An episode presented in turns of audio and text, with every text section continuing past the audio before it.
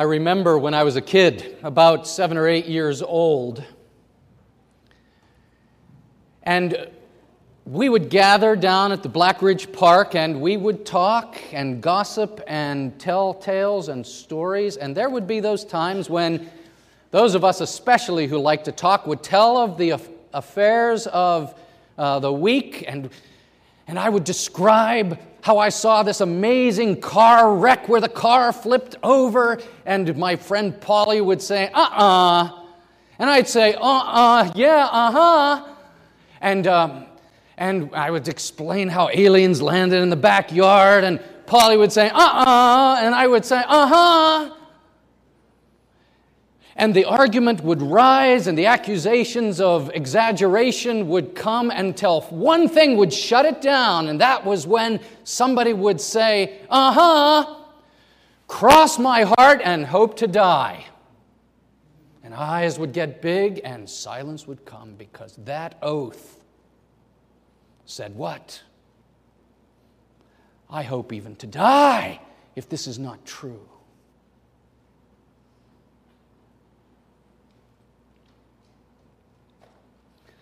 People make vows, extreme vows, in order to assure another person that what they say they mean.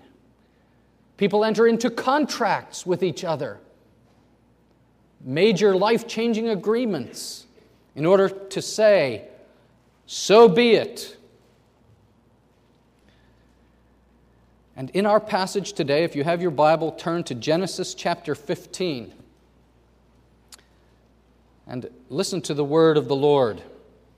Starting in verse 7, this great passage where God makes his covenant with Abram what we call the covenant of grace and confirms it with this ritual ceremony.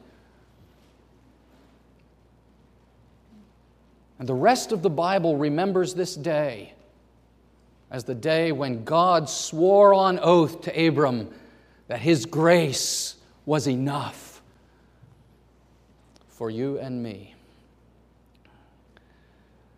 Verse 7 He also said to him, that is God. I am the Lord who brought you out of Ur of the Chaldeans to give you this land to take possession of it. But Abram said, O sovereign Lord, how can I know that I will gain possession of it? So the Lord said to him, Bring me a heifer, a goat, and a ram, each three years old, along with a dove and a young pigeon. Abram brought all these to him cut them in two, and arranged the halves opposite each other. The birds, however, he did not cut in half. Then birds of prey came down on the carcasses, but Abram drove them away. As the sun was setting, Abram fell into a deep sleep, and a thick, dreadful darkness came over him. Then the Lord said to him, Know for certain that your descendants will be strangers in a country not their own, and they will be enslaved and mistreated 400 years. But I will punish the nation they serve as slaves, and afterward they will come out with great possessions. You, however, will go to your fathers in peace and be buried at a good old age. In the fourth generation, your descendants will come back here for the sin of the Amorites has not yet reached its full measure. When the sun had set and darkness had fallen, a smoking firepot with a blazing torch appeared and passed between the pieces. On that day, the Lord made a covenant with Abram and said, To your descendants, I give this land from the river of Egypt to the great river, the Euphrates, the land of the Kenites, Kenizzites, Kadmonites, Hittites, Perizzites, Rephaites, Amorites, Canaanites, Girgashites, and Jebusites. So far, the reading of God's Word.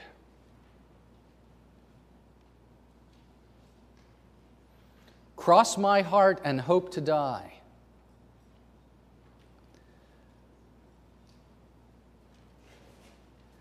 That's what God says to Abram on this day when he makes a covenant. What is a covenant? A covenant is an act of agreement sanctioned by God, an act of commitment with divine sanctions. It's this divinely sanctioned agreement. It's God saying, This is how I'm going to run my kingdom. And He lays it out. And in the ancient world, you had, even in, even in pagan cultures, you had these contracts or covenants that were established.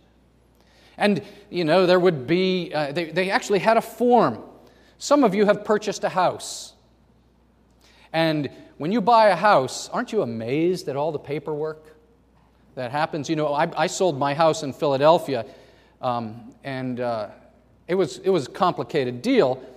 But at that settlement, there were no lawyers present.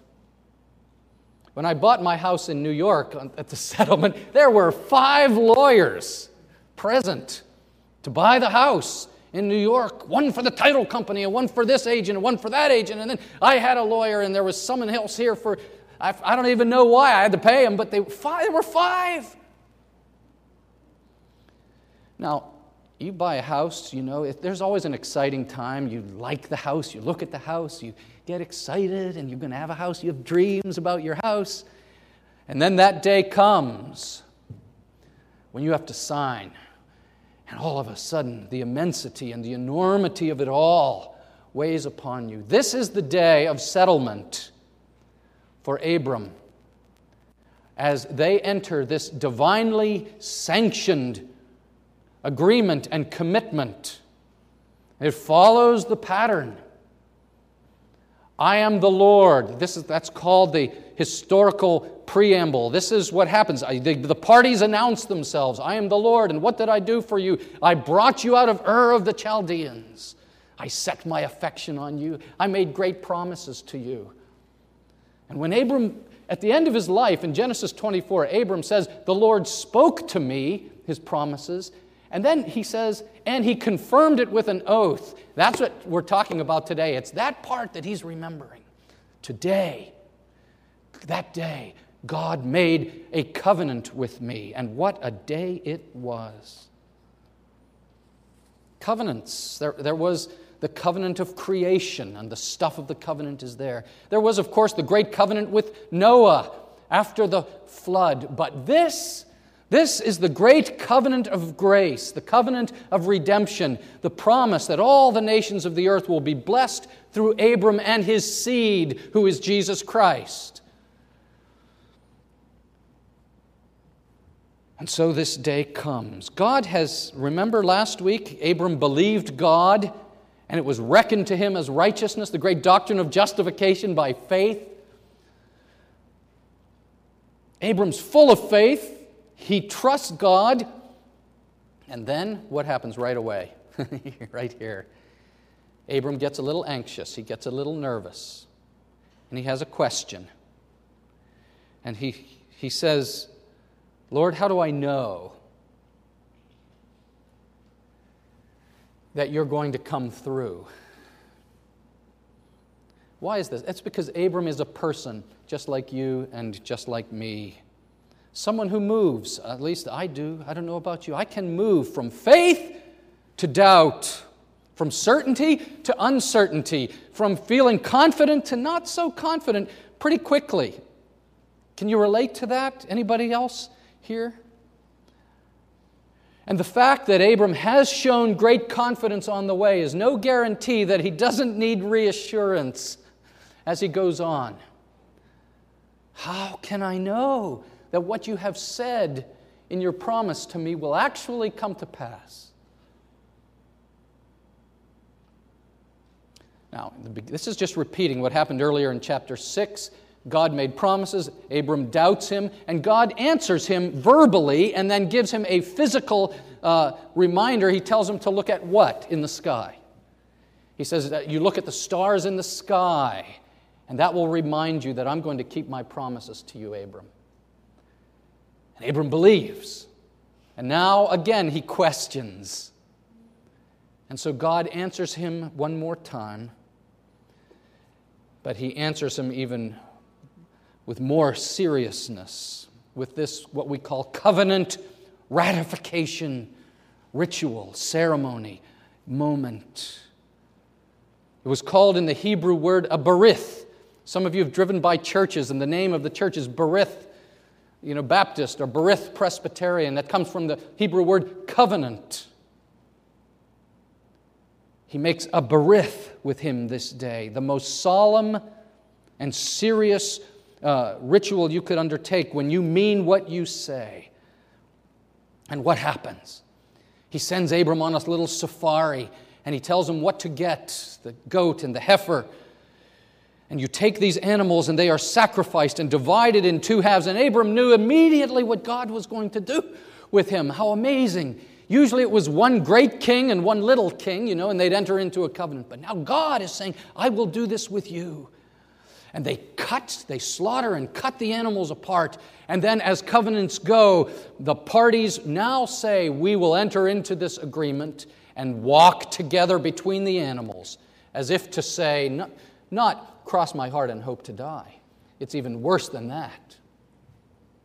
When they walk between these bloody carcasses, they are saying, May it be done to me as has been done to these carcasses if I do not keep my promise to you.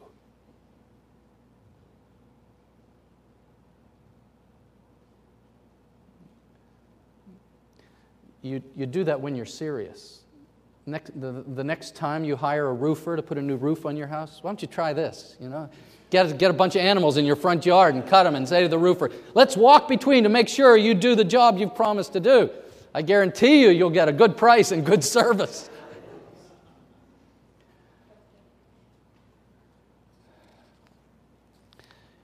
So Abram cuts these animals and then he waits. And we don't know how long he waited, but we know he waited a long time, a while because the vultures, the birds of prey, are coming to peck away and to eat this, uh, this flesh. And you have this picture of this old man sitting out in a field with these slaughtered animals. He's got a stick or stones and he's trying to shoo them away like the pigeons down at Jones Beach coming after your sandwich. He's trying to keep these animals away and, and, and they keep coming back and he's shooing them off. He's waiting. He's waiting.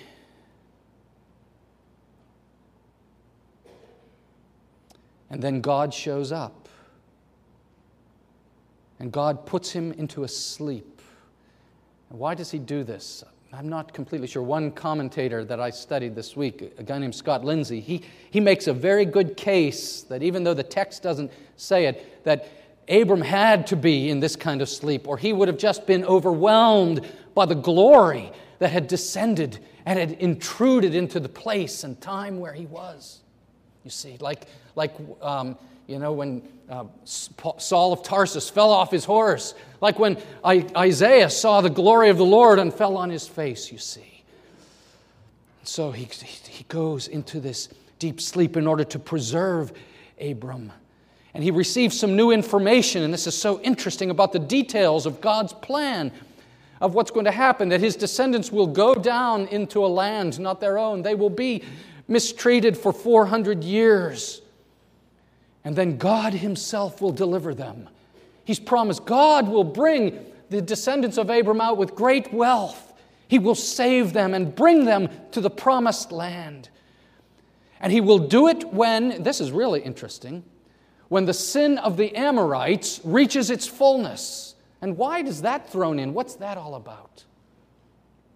Because it will explain that concurrent with the salvation of God's people and their entrance into the promised land will also fall the judgment of a just and holy God upon the wicked on that great and terrible day.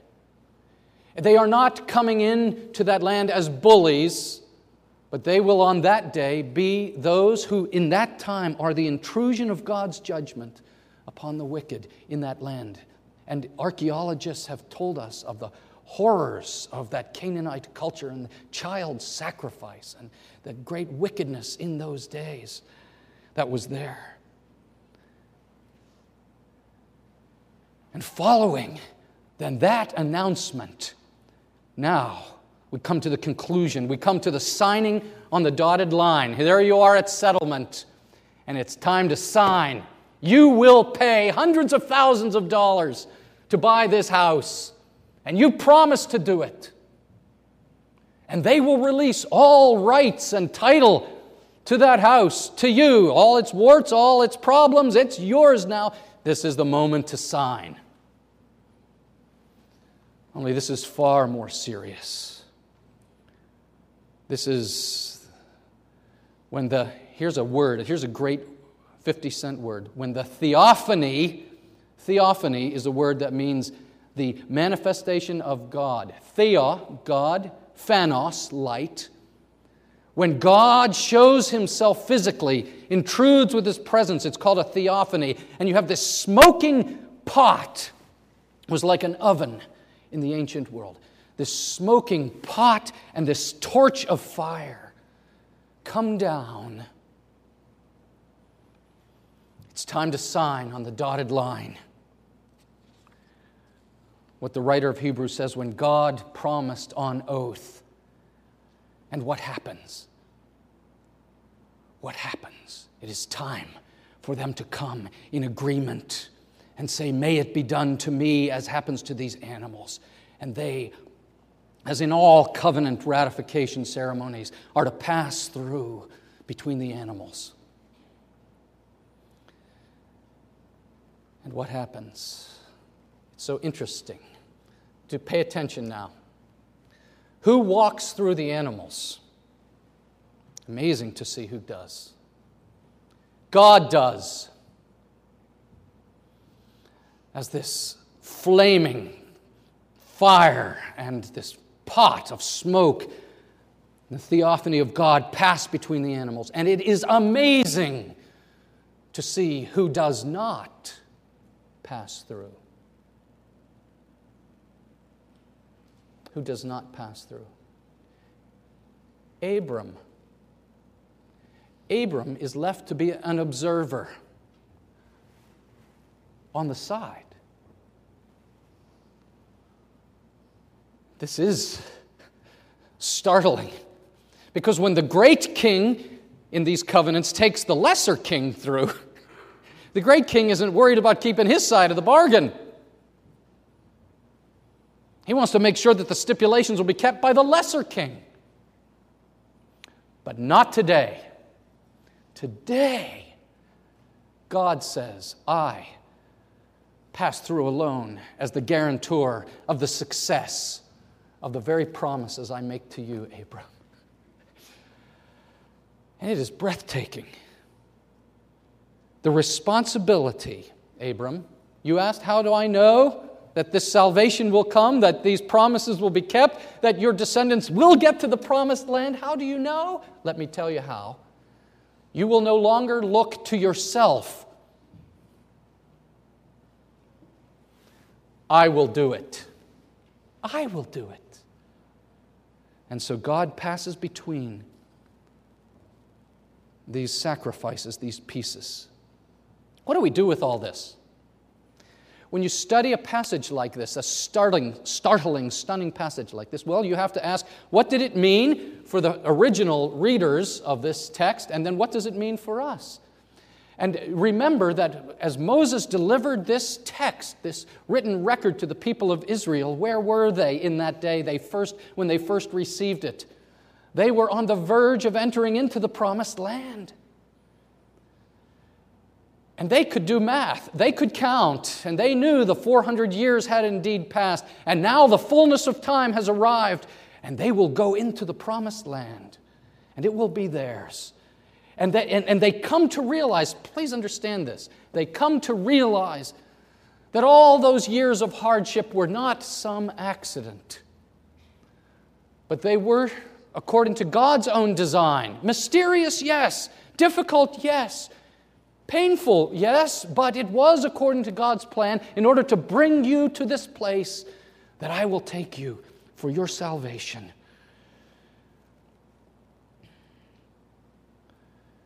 And they can go forward because they know it's true. because God Himself swore the oath to them. Now, what do these verses mean for us in 2010? Here's what it means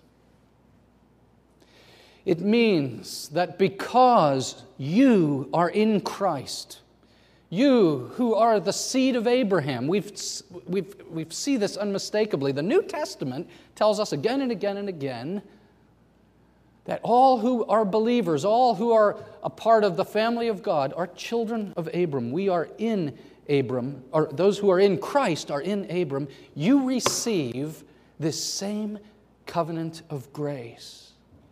And there's, there's a lot to pick up and apply, and I just want you to pay attention with me very quickly here. If Abram doubted,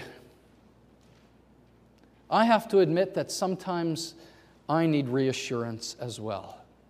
Am I the only person here that we, we all know this dance? I have faith in the Lord. What a great worship service. And I'm 15 minutes out of church and I start to fret and I start to worry and I start to look at my own performance and it's not very impressive. And I need reassurance. Again, what about you? And I love the way God is so kind and so gracious and so patient, reassuring him over and over again. And who is here today in this room that just would say, maybe that's why God brought me to church today? Because I need some reassurance in the light of my circumstances that God is going to save me and will eventually get me home to heaven. Anybody here who needs to know that? This is a passage for you. God reassures his people. Remember, you're not condemned if you doubt. Some churches treat people like, like big sinners if they doubt. In this church, you are welcome if you struggle, if you have questions, if you need reassurance. But God doesn't leave you there, and God doesn't want to leave you there, and it's no great uh, moral accomplishment to doubt. God wants to bring you to the, back to this place of certainty and faith, resolute conviction that His word, His promises, His covenant, His oath is true for you. The other thing, I don't want to make too much out of this, but when I see this old man chasing the vultures away with a stick, I see him waiting. And this is not new to Abram. So you know, God calls him out of Ur of the Chaldees and he takes him to this land. And when he gets to the land, he, he waits for a long time. And then God tells him some more. And then he waits for a while. And it's before we get to chapter 16, which is the next chapter, it's going to be like, what, another 10 years probably. There's more waiting. And and I just think this picture of him smacking at the vultures that are pecking is a lesson for us because uh, don't we all spend a lot of time chasing away the vultures and we're waiting for God to show up? And God does show up. You know He does. He shows up in small ways, in His providence in your life that are unmistakable and you say, that, that, that was clear. That was a God moment in my life. Thank you, Lord. Some of you looked at the bulletin this morning. You know what I'm talking about. Thank you, Lord. You showed up to help your people.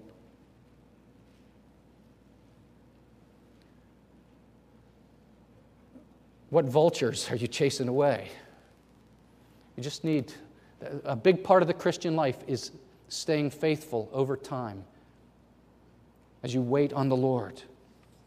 Jesus taught this in Luke 12, didn't he? He says, You know, uh, the master has gone away for a while, but the master's coming back.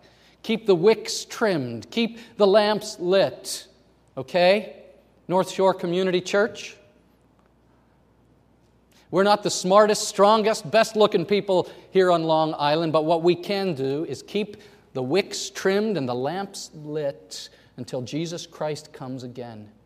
As the old hymn says, the church shall never perish her dear Lord to defend. Will we resolve, whatever vultures come and pick and peck at us, in our families, in our church, we will wait for the Lord.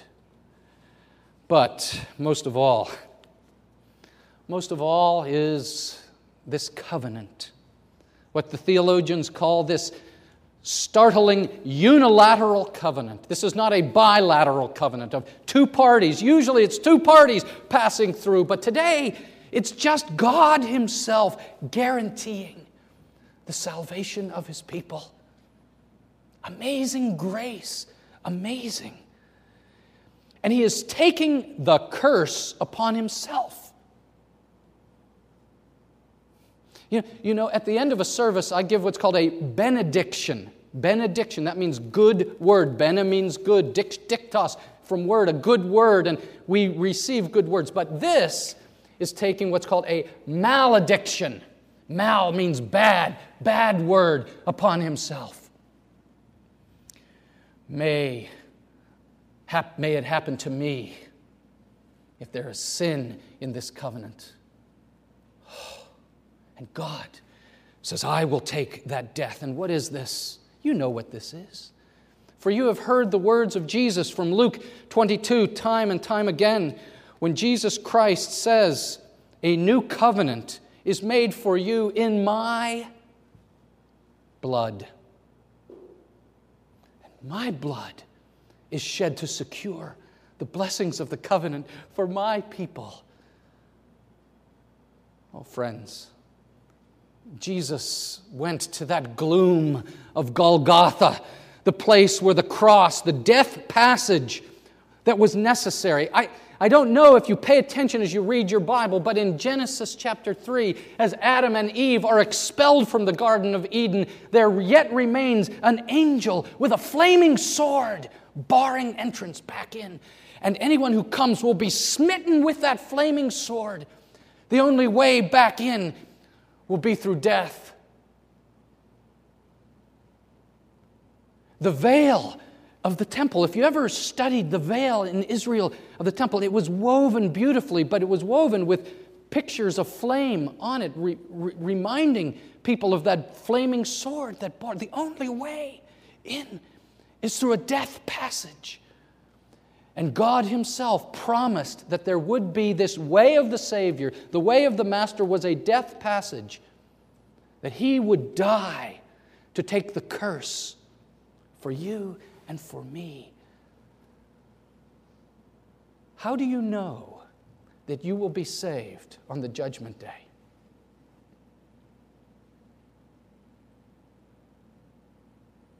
Do you open your day timer, you look in your Palm Pilot, and you see your record of good deeds, and you say, Yes, oh, yes, this is the reason. I, on such and such a day, I did this. On such and such a day, I did that. Well, I know there was this bad deed and this bad thought, but I, I'm kind of hoping that in the scales, what I bring uh, on the judgment day is just going to be good enough. Is that what you think? God said there's a better way. There's a better way. This is my way. Jesus paid it all. How does the hymn go? Jesus paid it all, all to him I owe. But uh, I never can earn my salvation. That's why God alone passed through the dead carcasses. Are you in the covenant this is interesting. Uh, this thing about the Amorites, the judgment that was to fall on the Amorites at that right time. You know, the New Testament says the reason the judgment day is delayed, you know, there is a judgment day to come. Do you know why the judgment day is delayed? The judgment day for the Amorites was 400 years. And God said, well, that was because it, the, the fullness of their sins had not yet come to fruition. Do you know why it is delayed even today? It says God is patient.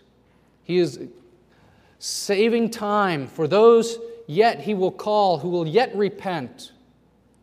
And he will call them out of the Amorites who, who, are, who represent the fallen, sinful world. Where are you? Are you in the covenant of grace with Abram and Christ Jesus, his seed, or are you with the Amorites? Where are you?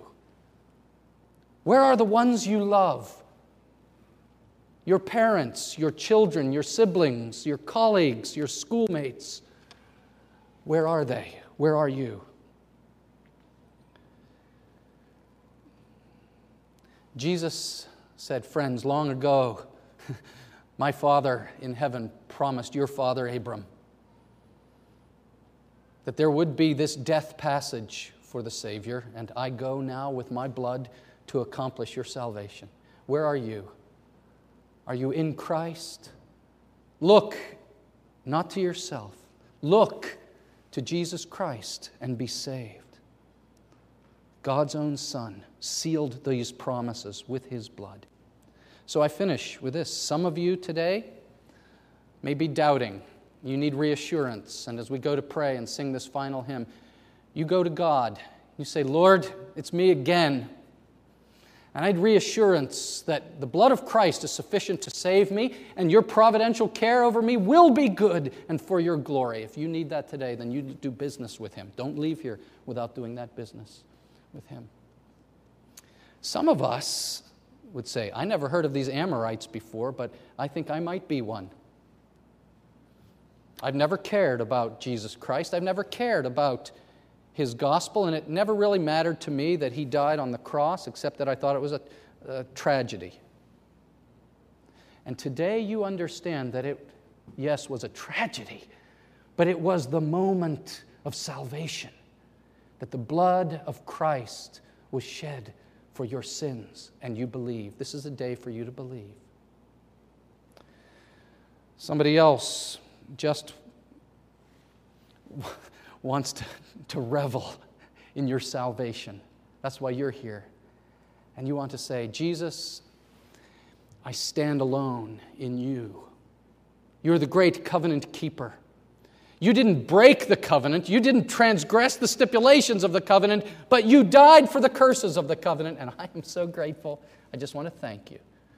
So, wherever you are, wherever you are today, God calls you to, to respond right now, and I hope you will. And He will encourage and touch and bless your soul as He did Abram that great day. He, cro- he didn't cross his heart and hope to die, He gave His heart and He did die. Let's pray.